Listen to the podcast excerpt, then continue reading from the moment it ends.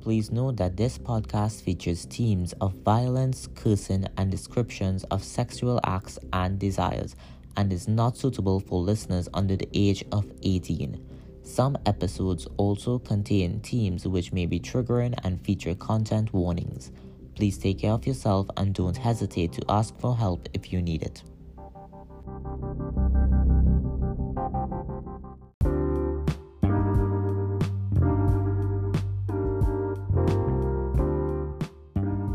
Welcome to Poetically Healing. This is episode 9 Sibling or Lover.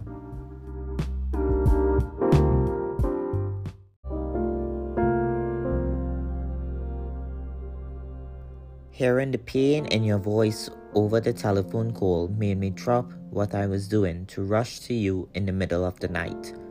I literally ran towards you because I was worried. I don't want to see you in pain. Your eyes were red, bloodshot, I'd say. Don't cry, I care for you. Despite what others say about us behind our backs, I will still love you no matter what. Friend or foe, sibling or lover, maybe even as a family member. You wanted to punch me, I would have accepted it because I deserved it. I touched you because I wanted to calm you down. The rage, the pain, and the weakness made me take two steps back. The tears that flowed from your eyes broke my heart. The way you pushed me away so aggressively transported me into another dimension. A dimension where I realized that I'm also a demon that haunts and destroys.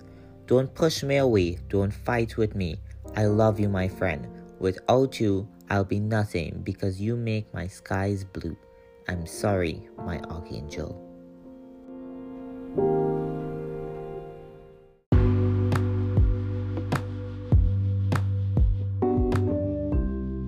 Thank you so much for tuning in into episode 9. For more episodes, log on to aaronbihari.com.